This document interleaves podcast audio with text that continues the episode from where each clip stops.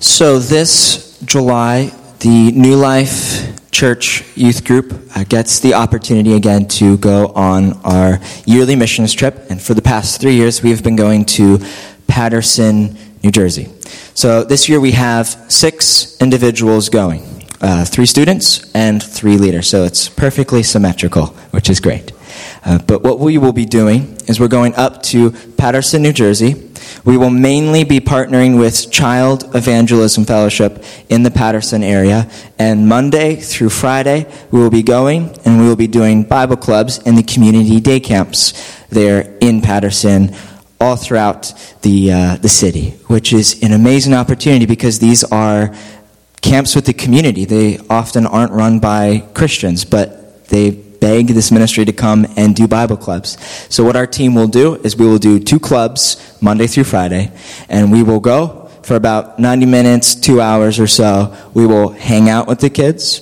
We will be able to sing gospel rich songs. We will be able to share God's word with them. We'll be able to memorize scripture together. We will be able to play games, have fun, Lord willing, counsel them, uh, show them the way of salvation, and answer some of their very deep difficult questions that they are struggling with. And as we were singing some of these songs, I was thinking many of these kids don't know that there is a one true God who is in authority over the good and awful times in their life. And they don't know that someone has mercy and grace for them through his son Jesus Christ. Like they don't know these things. So our team gets the privilege to go and show them there is a God. He loves you. He sent his son to save you. So aside from partnering in those day camps, what we'll be doing is we'll be partnering with Lighthouse Pregnancy Center and then we will also be partnering with Salvation Army, and we'll get an opportunity to do two Bible clubs there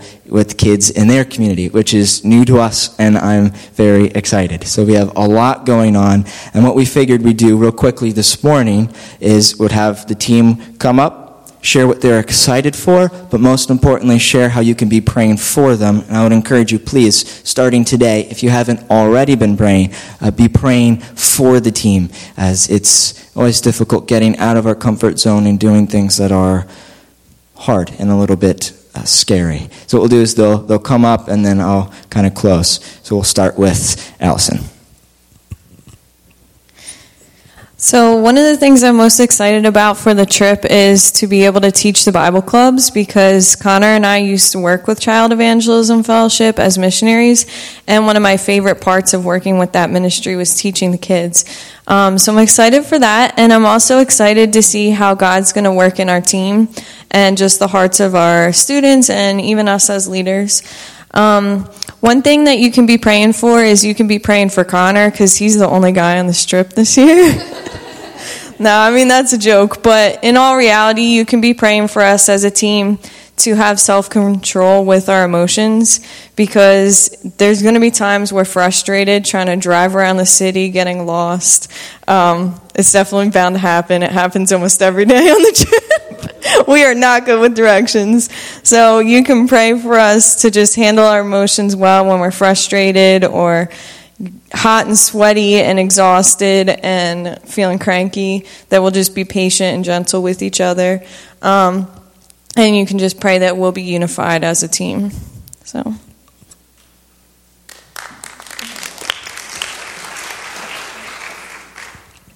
One thing I'm excited for for this trip is I know last year we were able to see some of the same kids we saw the first year, which was really exciting because it was good to remember their names and they were excited to see us. Um, so I'm praying that we have the opportunity to see some of the same children so that we could continue to plant seeds in their lives. But we could also be praying that we meet new kids who may have never heard the gospel before. Um, one thing I'm really excited for is just to be able to go because I look forward to it every summer. And now that I work at the daycare, I'm literally going to be doing summer camps all year long, all year long. So it's going to be a really exhausting summer for me, but it's going to be an amazing opportunity to just share the gospel with so many children.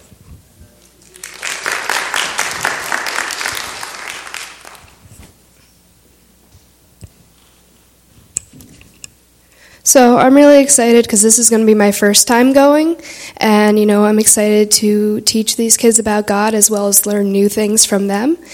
Um, and, you know, I'm just excited to see new faces and help them get through some stuff, you know. Um, pray that I don't get over emotional while I'm there.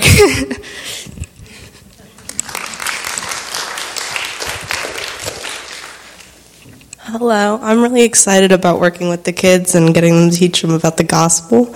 And I'm also really excited about working with the community, especially at the pregnancy centers. And I'm asking if you could pray for my patience because I lose that a lot.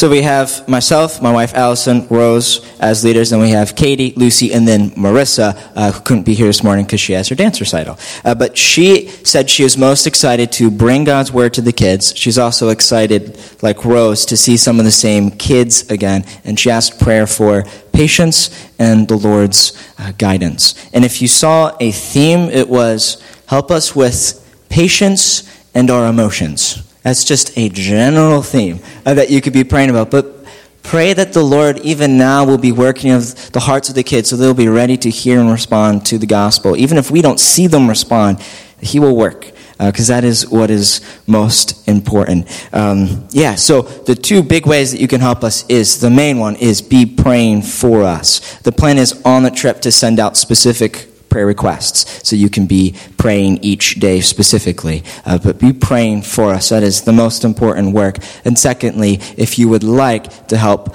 financially, um, if you would like to do that, you can talk to myself or anyone on the team. You can email me. I think it's on the back of the bulletin. There's kind of three big, bigger needs this year when it comes to finances. The first is gas, as we all know far too well. In the church van, it's very expensive driving around food as well as it has been going up in prices. And then uh, this year, where we're staying, there's a $200 cleaning fee, and it is well worth it. But these are just new uh, expenses that we haven't had before. So be praying. That is the most important thing. And if you would like to give something financially, uh, you know, feel free to ask me or anyone on the team.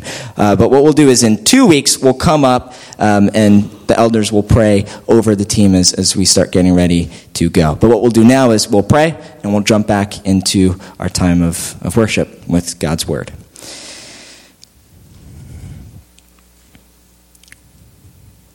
God, I thank you.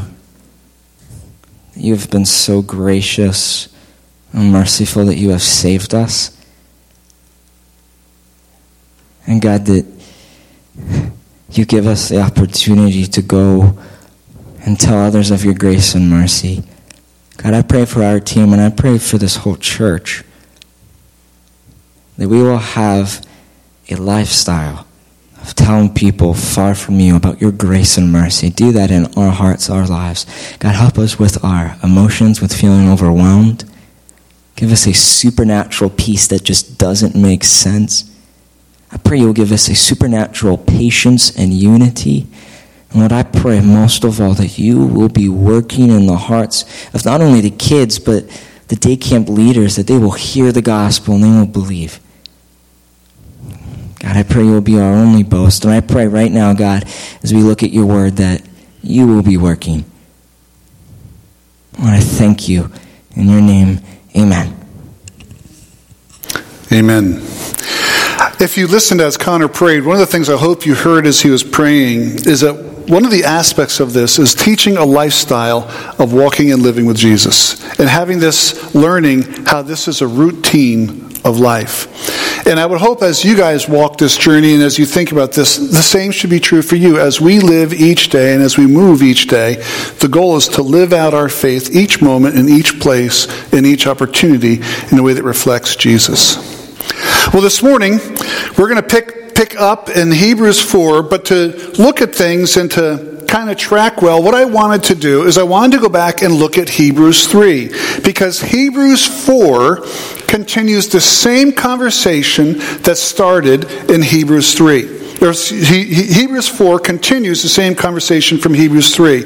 And the important part also is that in, in Hebrews 3, there's a big quote from Psalm 95, and he references that again in Hebrews 4. So, humor me here for a moment and let's kind of just walk through and, and listen to Hebrews 3, and then we will start to walk through Hebrews 4. He says, Therefore, holy brothers and sisters who share in a heavenly calling, consider Jesus, the apostle and high priest of our confession. He was faithful to the one who appointed him, just as Moses was in all God's household. And part of what he's doing here is he's identifying how he is, Jesus is greater than Moses. And again, as we talked last week, people are stepping back and they're kind of creating a little bit of space, a little bit of distance from Jesus. And, and, and the author is coming back and saying, listen, you should not be stepping back. You should not be creating distance from Jesus. In fact, you should be stepping in. You should be leaning in. You should be seeking to embrace Jesus because Jesus is greater. Jesus is greater. And he is greater than Moses. For Jesus is considered worthy of more glory than Moses, just as the builder has more honor than the house. Now, every house is built by someone. But the one who built everything is God. Moses was faithful as a servant in all of God's household, as a testimony to what would be said in the future. But Christ was faithful as a son over his household. And we are that household if we hold on to our confession and hope in which we boast.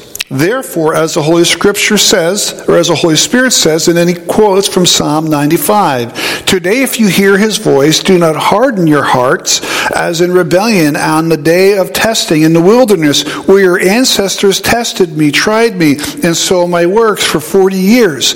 Therefore, I was provoked to anger with that generation and said, They always go astray in their hearts, and they have not known my ways. So I swore in my anger, they will not enter my rest. And again, as we talked about this, one of the things that the writer to the Hebrews keeps on doing is he keeps on referencing those things that they are really familiar to, that the readers are really familiar with. And he keeps on referencing the Jewish scriptures in those areas that they're very familiar with. We talked about this last week, kind of someone playing playing the hits and, and going back to those things that are super, super familiar. And they, he's coming back to those things that are super familiar, but then saying, but these things point to Jesus. These things talk about Jesus. And he's highlighting how these things talk about Jesus and, and talking about who they are and who they need to be in Christ. And the whole story about the what took place as the nation left and fled Egypt, and as they were in the wilderness, and all the things, all the Jewish community, they know this. This is intimate knowledge for them. And so when he talks about what happened at Meribah and other things, they know exactly what's going on. Watch out, brothers and sisters, so that there won't be in any of you an evil, unbelieving heart that turns away from the living God. Just like the nation of Israel had an evil, unbelieving heart that prompted them to say no to God when it was time to go into the promised land. They said, Oh, we can't trust you, God. We don't believe that you're going to protect us. We don't believe you're going to give us the victory. He just took them out of Egypt. He conquered the armies of, of Egypt. He's been feeding them for the last few years. Oh, no, God, we don't think you can do it. There's giants in the land. And they all came back and they said, No, we don't want to go. We're not going to do it. You can't make me. You know, God say, What do you mean I can't make you? I'm bringing you here to give you something amazing. I'm bringing you here to give you a promised land. I'm bringing you here to bring you into my rest. I have brought you here so I can bless you. And they're going, No, no, no. Nuts. Just nuts. And God says, Okay. You want to say no and you want to push back and you don't want this amazing thing I'm going to offer you and you don't want to go into this place that I'm going to provide for you, that I'm going to go before you and help you. If you're, you're going to push back, okay. I'll give you what you want. You get to walk around the wilderness and die in the wilderness over the next 37 years, and your kids will come in. I'll give it to your kids instead. But he says, but encourage each other daily while it is still called today, so that none of you is hardened by sin's deception. And they were deceived. We talked about Eve and we talked about others. we're deceived by sin because sin just lies to us. It just lies. Again, the whole whole saying. All of you have met individuals like this. When they start to talk, you know they're lying. And you have the old adage, how do you know they're lying? Their lips are moving. When Satan starts, when you see Satan's lips moving, you know he's spreading deceit. And just lies. Now, for we have become participants in Christ if we hold firmly until the end the reality that we are, we had at the start. As it said, Today, if you hear his voice, do not harden your hearts as in rebellion. For who heard and rebelled when, when, all, when it is all has come? Wasn't it all who came out of Egypt under Moses? With whom was God angry for 40 years? Was it with those who sinned, with those bodies who fell in the wilderness? And to whom did he swear that they would not enter his rest, if not to those who disobeyed? Now, this is kind of the launch into chapter 4. So we see that they were unable to enter because of unbelief. Now he launches into chapter 4. And I want us to kind of start to walk through and look at this a little bit and, and process this a little bit more because he talks more about rest in chapter 4. Therefore, since the promise to enter his rest remains, let us beware that none of you be found to have fallen short. God has something he's offering. He's offering something amazing. He's offering something good. And, and, and he's using the analogy and the illustration of the nation of Egypt, or nation of Israel, after they left Egypt. He's bringing them to the promised land. He's bringing them to that place of God's rest. And and, and the place of rest is important because the place of rest is a place where God's blessing resides. The place of rest is a place where God's provision resides. And God is going to bring them to that promised land where His presence is going to be, His, His blessing is going to be, and, and, and they're going to be resting in the provision and the goodness and the richness of God. In the nation of Israel, as they came to the promised land, they said, No. We don't want it. You can't make us go. And, and again, have you ever done something amazing for someone and they turn around and they go, No, thank you? And you're like, You've got to be kidding me. I just moved heaven and earth. I just spent all this money. I did just did all of these amazing things for you. And you don't want what's being provided for you? No, thank you. That's what's going on. Nuts. Crazy. Because they're afraid. Now, have you ever had moments in your life where you're afraid? Where things intimidate you? Where things scare you? All around us right now is all sorts of stuff that should be scaring us. We're going through a baby formula shortage in our country. We are going through a crazy gas crisis in our country. We have Russia flexing its muscles as it's invaded Ukraine and stomping on, as a bully, a small, weaker neighbor. We have China flexing its muscles. We have North Korea trying to flex its muscles. All around us, we have all of this stuff going around militarily that should intimidate us and scare us. Now, does anyone notice that COVID kind of has raised its head again more recently? And lots of people are getting COVID. It's interesting. We went through the major period of COVID, and many people that I know didn't get COVID. And over the last month and a half, many people I know have gotten COVID. Now, the great thing about now as to then is now we have a pretty good handle on how to handle COVID. And most people who get COVID now are can go get the monoclonal antibodies. They can go see the doc, and they can kind of navigate through that journey, and they do fairly well. And so the the, the fear of death is not as great, but still, the, the, all that fear stuff and all that physical stuff. We have all of this economy stuff going on right now, where everything is becoming incredibly expensive. I've been listening on the radio the other day, and as they were talking about some of the things, they said, listen, it's going to get worse. It's not going to get better. It's going to get worse. And so we're feeling it right now, but it's, we're, we're probably going to hit some form of depression is what they're going on and, a, a major recession. And so what you're feeling right now, it's going to get worse. And you kind of listen to that and process that and you go, whoa, this is kind of intimidating. This is kind of scary. There's all sorts of stuff around us to absolutely scare us.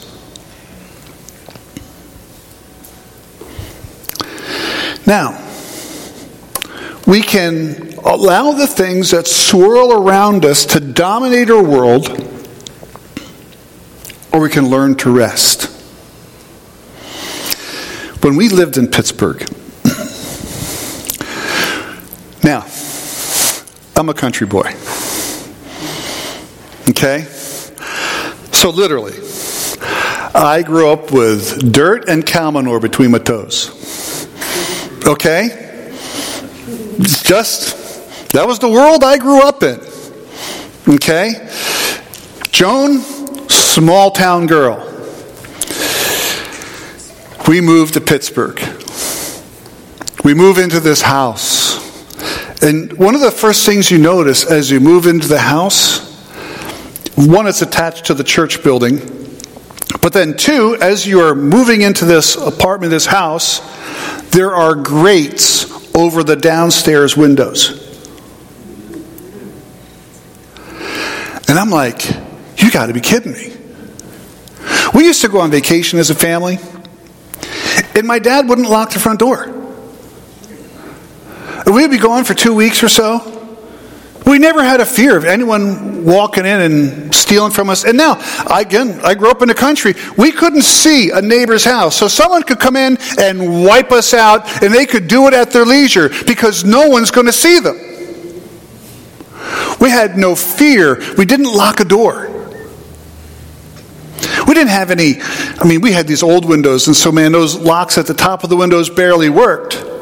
We didn't, we didn't have anything over our windows, let alone anything on our doors. And we're moving into this place with grates over the windows. And when we moved into this place, Joan started watching the news. And as she started to watch the news, she would hear about a riot there or grumbling there and, and all around us in the city and things going on. And she started, I finally, she started to get kind of pretty intimidated and pretty afraid. And finally I said to Joan, I said, you got to stop watching the news. You just got to turn the TV off. You got to not look at the newspaper. You got to stop watching the news because you're letting all of that noise scare you. And we allow all the noise that happens around us to scare us. The Jewish people listened to all the noise and they were afraid to go into the land. Afraid to follow, follow the Lord. And you know, we have that too in our journey at times. We're afraid to follow God. Because as we choose to step into the things of God and as we choose to step into walking with Jesus, we're stepping sometimes into unknown territory and it's scary. Or we know that I'm going to go someplace and someone's going to say something and God's going to prod my heart to talk about him and he's going to prod my heart to step into that situation and say something about Jesus and that's scary. How are they going to react? How are they going to respond? What are they going to say to me? And then what are they going to think of me? All that stuff is going on. Therefore, since the promise to enter his rest remains, and so we can live in fear or we can enter into God's rest. Let us beware that none of you be found to have fallen short, for we also have received the good news just as they did, but the message they heard did not benefit them, since they were not united with those who had heard it in faith. Now, if you hear Throwback Monday, 1930 gas prices, Costco and brick, and you go, whoa! Was it 15 bucks a gallon? You go, whoa, that's amazing. 20 bucks a gallon. Whoa. And you text everybody. But then you don't go. Has it benefited you? No. You can talk to me. Has it benefited you if you see the news and you're amazed by it, but you don't do anything with it? No. You haven't benefited. That's exactly what he's saying. So if you have this amazing news, you have this amazing information, it poof, blows your mind. Whoa, can you believe that? And you don't do anything with it, you haven't benefited. You haven't benefited. So, for we who have believed enter the rest, in keeping with what he said. I swore in my anger, they will not enter my rest, but we have, because God isn't angry at us, we have chosen to believe, we have chosen to be obedient. Now he goes on. Even though his works have been finished since the foundation of the world. How much work has God been doing or since He created stuff? How much has He been making? He holds all things together, but the idea is He hasn't made more. He's made, He set it in motion. Jesus has come and He's been graceful, and, but He hasn't. We we don't we don't have another creation over here, and then a third iteration over here, and we God's creative work has been completed is what he's saying. So, for somewhere he has spoken about the seventh day in, the, in this way. And on the seventh day, God rested from all his works. God rested. Now, God thinks rest is a pretty big idea. And, and part of what the idea is taking place on that seventh day of rest. What did all of creation do on that seventh day? It also rested, but what it also did on that seventh day is all of creation functioned and did what God designed it and made it to do. And on that seventh day, what all creation did is it brought glory to God because all of creation was doing exactly what God designed it and shaped it and called it to do. It all brought glory and honor to God. Now, God rested. And again in that passage, talking about the one up above, he says, They will never enter my rest. Therefore, since it remains for some to enter it, and those who formerly received the good news did not enter because of disobedience, he again spec- specifies a certain today. Certain day. Today. He specified this speaking through David after such a long time. Today, if you hear his voice, do not harden your hearts. What's going on? The offer and the opportunity to enter that rest is still there. God is still offering the opportunity to enter into his rest. Now, I got to tell you, then I come to this next one. Any of you watch Jeopardy? It's kind of a family routine for Joan and I. We watch Jeopardy on a regular basis. And so as we watch Jeopardy, every once in a while they have these church questions or these Bible questions that pop on. And, you know, it's okay to sit on the sofa or your chair as you're watching that, and you, can rattle, rattle off a bunch of them. But I say to myself at different times, so boy, I would, however, never want to be on Jeopardy because I know for, for sure that if I'm on Jeopardy and those questions show up, you know, I introduce myself, hello, this is Pastor Brown from New Jersey, and now the Bible question comes up. Sure as nothing, the Bible question comes up and I get it wrong. you know, which is exactly what I did last week. I said, so who was it that was, who went, who, who, who, who got in? And I went, Jacob and Esau. And I, I sat down over there and I went, what a nut. Jacob and Esau. Andrew, how dumb can you be? I'm just in, boom, in a moment, I got to give an answer. Jacob and Esau. Wrong. You know, Joshua and Caleb it is, and here he talks about Joshua right here. I should have been on chapter 4 instead of chapter 3. He said, For if Joshua had given them rest, God would not have spoken later about another day. What we need to understand is what God is offering here, the rest that God is talking about, is something more than just going into that land. It's something more. There's something deeper, there's something richer, there's something better that God is offering. Therefore, and here's what it, he says He's therefore a Sabbath rest remains for God's people. And if you look in the notes, I highlighted, I, I colored the Sabbath rest just because it stands out. It's the unique description of rest here in chapter 4 a Sabbath rest. It's that rest that God kind of had, waiting and resting in God, that worshiping and celebrating the amazingness of God. That is still pending. For the person who has entered his rest has rested from his own works just as God did from his. Now, we still work, don't we? We still have things we need to do to make ends meet, to, to, to provide for our needs, to be able to go out and, and buy food, to provide a place to live. But the rest we're talking about is something deeper than just labor. Here's what's interesting. When you look at the, the biblical account, and when you read about how God created Adam and Eve, it talks about how he released them into the garden to work the garden.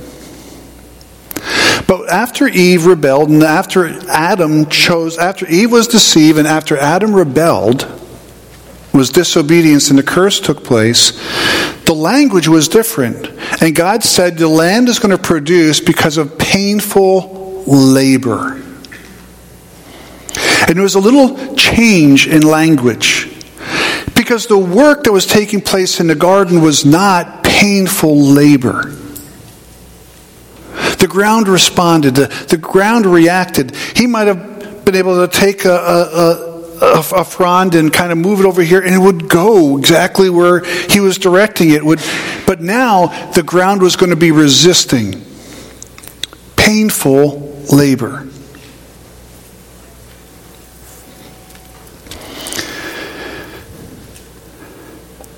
There's still some work that we do.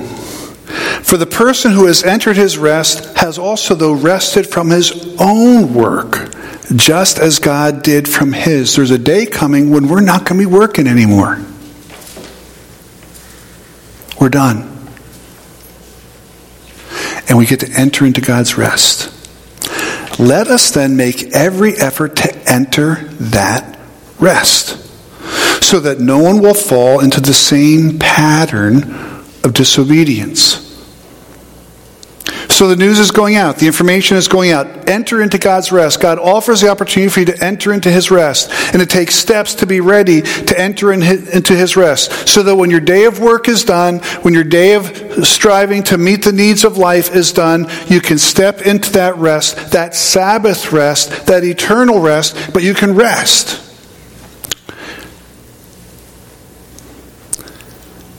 But if you don't respond, if you hear the news, you hear the information, 1930 gas prices come on up, and you don't get in your car and go, you haven't benefited. You've got the information, you have the knowledge, you have the you have the, the news, you have the news, but you're not acting on it. You're not following through on it. You're not engaging it. We are being called to engage the news. We're being called to embrace the news. Now, if you embrace the news, 1930 gas prices at Costco's all day Monday, you're going to get in your car if you're going to embrace that news and you're going to drive up and you're going to get gas. That's what it means to embrace that news. And you're going to tell other people, invite other people to go with you. You're going to get a caravan and you're all going to go up. You're going to get in line. It might be a super long line, but you're going to go up there. You're going to get in line. You're going to get your $1930 gas. 1930s gas, not $30 gas. That's embracing it. But what happens is, and what the nation of Israel did, what others did, is they did not embrace that news. They say, embrace it, engage it, take advantage of it.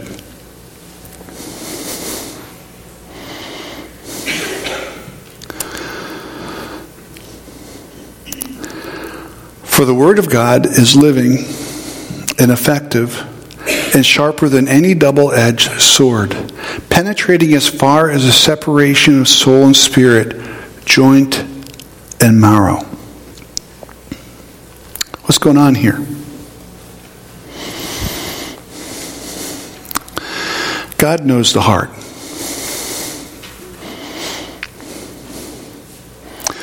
And there's no snow in God.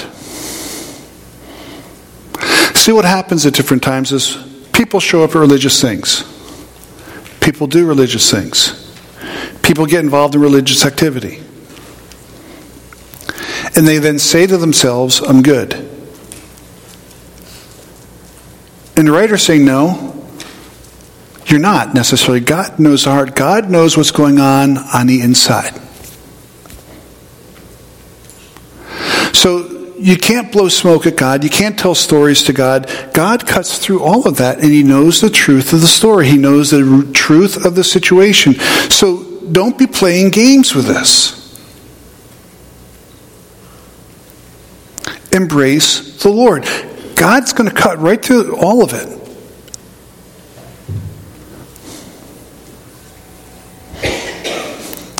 Do you ever have someone lie to you? And they're really good at it? Yeah. I have, I'm thinking of a particular, I, there's two people in my life, but there's one person in particular who was lying to me, and I just, man, it was such a good lie. But I just knew in the core of my being that they were lying to me. So I responded to them as though they were lying to me instead of telling me the truth.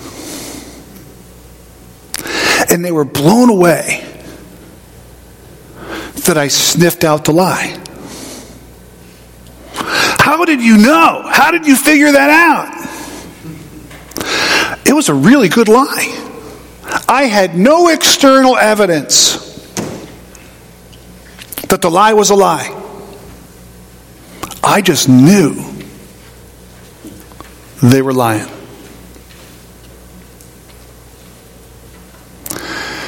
You can tell the best lie you can ever tell. And God can sniff out the lie better than anyone you met. And He lays it all bare. See, I didn't have the evidence. God would have had all the evidence. And God would go, well, here and here and here and here and here, these are your lies. Anything else you'd like to say? See, I didn't have all the insight. I didn't I couldn't enter into that person's thinking. I couldn't I couldn't see the intention of the heart. But God sees all of that. It's all exposed. It's all laid bare. There's nothing that we can do to lie to God. He's going to see it, he's going to hear it, he sees it all. Nothing is hidden.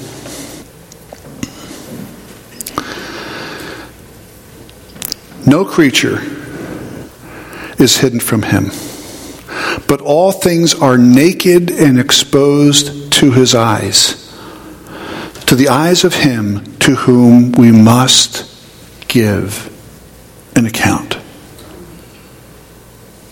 it's all exposed. All of it. Now, I love this next part. Now, just track with me for a second. God is saying, Enter into my rest. I'm presenting something to you that will give you rest. Now, when we think of all the chaos and all the noise and all the commotion and all the distraction that is going on around us, do you want to be able to look at that and have peace and rest? Or do you want to feel that noise and have it kind of churn on the inside of your being? How about physical stuff? Do you have physical things that are going on in your life? Do you want to listen to that noise and, and allow that to create fear and anxiety in your life? Or do you want to be able to hold on to the promises of God and say, okay, this is a challenge and a burden I need to bear for a period of time, but I know it's all temporary because one day I'm going to enter into that final rest. I'm going to be with Jesus, and I'm good. Where do you want to be? Do you want to carry all the weight? Do you want to carry all the burdens? Or do you want Jesus to take those things off your shoulders and start to give you peace and freedom? And that conversation is going on, and Jesus is saying, the writer is saying, listen, it's all being laid out, it's all being offered. Jesus is saying, take it, but don't be blowing smoke. Don't be being play, be playing games because Jesus sees it all. So don't enter into this thing thinking, okay, yes, yes, yes, I'll participate, I'll come along. How many of the Jewish community said, yes, yes, yes, I'll come along? And I'll come along because part of what was taking place as the Jews were being kicked out of Egypt, as they were being driven out of Egypt, all of the Egyptian people were throwing all sorts of wealth and all sorts of gifts on them. Go, leave, leave. And they were trying to give them money, and their thinking is that if we give them resources, if we give them riches, it's going to placate their God, and He's not going to bring any more plagues. He's not going to bring any more hardship. He's not going to bring any more difficulty on us. We'll send you forth. We'll send you out. Go. We'll make God happy by blessing you as we push you out the door. And so many went. And, and many, of, many of their hearts and attitudes were not in alignment with God. And God knew it. And yet God still provided. God still gave them victory over the years uh, of traveling through the wilderness, even though they're dying. God still brought them to the gates of, of the promised land, knowing full well they're going to say, We don't want to go in. God fed them every day for 40 years. Scripture talks about how their clothes didn't wear out, their sandals didn't wear out. God provided for them for 40 years, knowing full well that for many of them their hearts were hard, callous, and not believing. Why? God saw right through everything, all laid bare. And we have a God who sees it all. So as we come into his presence, as we step up to have a conversation, there is nothing in us or about us that he doesn't know and he doesn't see. And that's why I love this next part. Therefore, since we have a great high priest who has passed through the heavens, Jesus, the Son of God, let us hold fast to our confession. We have an amazing high priest. For we do not have a high priest who is unable to sympathize with our weaknesses, but one who has been tempted in every way we are, yet without sin. Now, this was a reference and was touched on a little bit up in chapter 2. And if you look in your notes, you see that I put that passage in your notes, and you see that portion from chapter 2. And let me just go there. It says, Now, since the children have flesh and blood in common, Jesus also shared in these so that through his death he might destroy the one holding the power of death, that is, the devil and free those who were held in slavery all their lives by fear of death. For it is clear that he does not reach out to help angels, but to help Abraham's offspring. He reaches out to help you and me. Therefore, he had to be like his brothers and sisters in every way so that he could become a merciful and faithful high priest in matters pertaining to God to make an atonement for the sins of the people. For since he himself has suffered when he was tempted, he is able to help those who were tempted. Jesus was tempted and Jesus was pressed, pressed. Jesus was leaned on just as you and I are. Now go back down to chapter 4. Now, what happens here, though, is that as Jesus is pressed, as Jesus is leaned on, and as Jesus is pressed to enter into sin and to embrace sin, he said no. He lived righteously. He lived purely. His decision was no, I'm not going to serve myself. No, Satan, I'm not going to serve you. I am going to serve the Father. I'm going to honor the Father. I'm going to please the Father. I'm going to do those things that the Father wants me to do. I'm not going to do those things that satisfy me. And so he said no to sin. But we're not done because I love how this works. Now, we would look at that and we would be inclined to say, because Jesus lived perfectly, he would be standing there in heaven going, ah, I did it. Boy, you really messed up. Sorry, dude. You don't measure up. That's what we'd be inclined to think. That's, that's the world we live in. That's the world that, that exists around us. That we have this world that says if you don't measure up, if you don't kind of meet my standard, if you don't meet my criteria, you don't qualify. You don't get in. You're not welcome. You don't have access.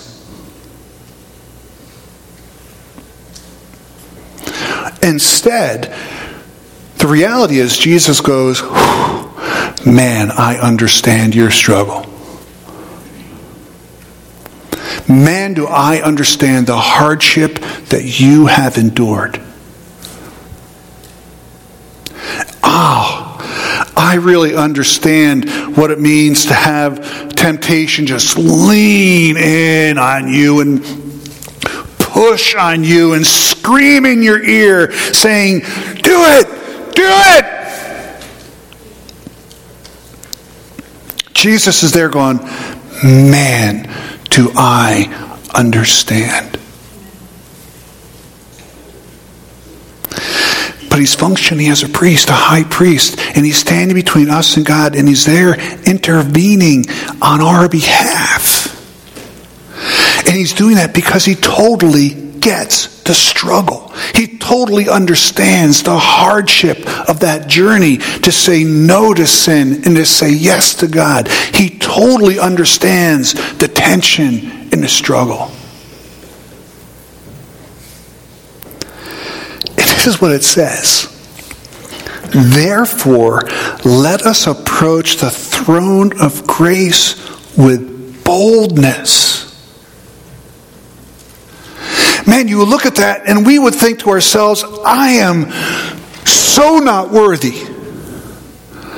Man, I've got these places in my life where I have just totally messed up. I have these places in my life where I have totally dropped the ball, and I've just, God, I have just walked and, and, lived so far from you, and I've done such sinful, such stupid, such dumb things. And we would be inclined to look at that and say, man, because I have so messed up, because I have blown it in so many significant major ways, I shouldn't even bother to show up. I shouldn't even bother to have the conversation. I shouldn't even bother to walk in and say, please forgive me, because I am such a loser.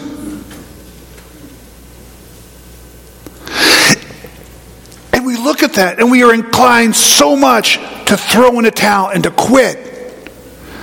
But he says to us, no, come with boldness. Come boldly into my presence, not because you're being arrogant, but because you're coming in and said, Jesus, I just need help. Jesus, can you help me? Jesus, can you rescue me? Come in freely and gladly because I get it. I understand. Your struggle totally makes sense to me, and I can help you in that journey. And all that weight and all that pressure, I can start to take it off your shoulders and I can start to give you rest instead of having burden. I can start to give you victory instead of living in defeat.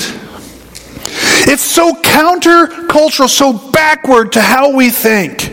We think we should be embarrassed. We think we should be afraid. We think we should be ashamed. We think we should hide. We think we should run away.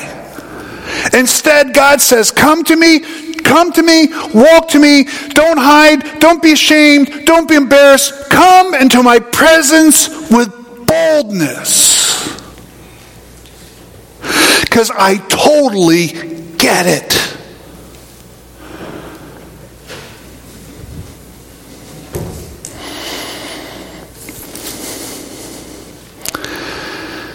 Therefore, let us approach the throne of grace with boldness, so that we may receive mercy and find grace to help us in time of need. Mercy is God giving us what we absolutely don't deserve. That's what mercy is.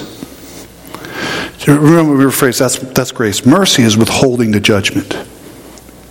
Mercy is withholding the judgment. Mercy is when people walk in and they are saying, I am so guilty. I'm so guilty. And mercy says, we choose not to throw the book at you. We choose not prosecute. And grace says, I will give you what you do not deserve. Both are important. Mercy withholds what we do deserve, and grace gives us what we don't deserve. It's so counter. It is so counter. Come boldly into the presence of God because he understands all of the struggles, all of the hardship, all of the pain, all of the difficulty because he has gone through all of that struggle and challenge himself. He totally gets it. And we are invited to boldly enter his presence and receive mercy and we find grace to help us in time of need. And that's where the rest comes from. We get to find ourselves resting in the hand and in the blessing and in the provision of God. It is an amazing thing. Mercy and grace in time of need. You don't have to wave your hand at me. But I would have to think every single one of us has been at a point in our life where we have totally felt the flawedness and the failure of who we are. And it's in those places that God most loudly wants to say to you, boldly come to me. Come to me because I have mercy for you and I have grace for you. I am I want to withhold what you deserve and I want to give you what you don't deserve. Now here's the challenge. 1930s gas at Costco, all day Monday. Would you show up? Having the news but not acting on the news means it doesn't benefit you at all. You have information, but you haven't acted on it. And what is God saying? Boldly come to me. Freely, boldly come to me reach out to me because I am your high priest. I stand between you and the Father, and I want to give you mercy and I want to pour out God's grace on your life. Come to me. You don't have to be embarrassed. You don't have to be ashamed. You don't have to hide because I get it. I so understand the struggle you're in. Come to me boldly because I want to help you find victory. I want you to learn to live in my peace instead of struggle and pain and hardship. Knowing all of that, but then choosing not to act on it means that it doesn't benefit you at all. You need to act on that. You need to respond and you need to go and say, okay, Jesus, I want you to pour out your mercy in my life. And Jesus, I want that grace poured out in my life. And Jesus knows the heart. He knows the heart. He knows if you're blowing smoke or being straight. You have the information. You have the knowledge. What will you do with it? I would encourage you to make it a habit to embrace Jesus. Maybe you have not yet put your faith and trust in, in Jesus, I would encourage you to put your faith and trust in Jesus today. And Jesus has his mercy and grace that he wants to pour out in your life, things that he's willing to withhold, consequences he's willing to withhold, and in the blessings of God and the grace of God that he wants to pour out in your life that you absolutely don't deserve. But then beyond that, I would encourage you to make it that routine of life because do we stop struggling with sin when we come to a point of faith in Christ? No, we don't. Do we stop struggling with what it means to walk with God when we come to a point of faith in our life? No, we don't. We don't stop struggling. And what do we need to continue to do? We need to continue to come to that throne of grace where we can come boldly, being honest about the struggle, being honest about the burden, being honest about the journey. And God isn't there sneering and long eyes and rolling his eyes and ticked off at us. He is there seeking to embrace us with mercy and grace. He is our high priest who stands between us and God, interceding on our behalf. Awesome. Let's pray together. Father, I want to say thank you so very much for the amazingness of who Jesus is, and Father, for the amazingness of what you have done for us through Jesus.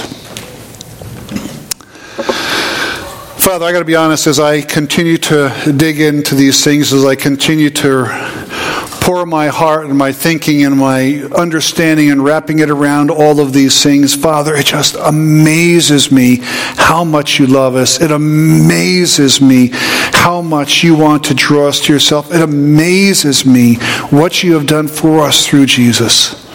Just blows me away. Father, so many people have this concept of you as this angry God. Nothing could be further from the truth. Man, Father, you are yearning for us to come boldly to Jesus so we can find mercy and grace. Father, be at work in us, I ask, in Jesus' precious name. Amen.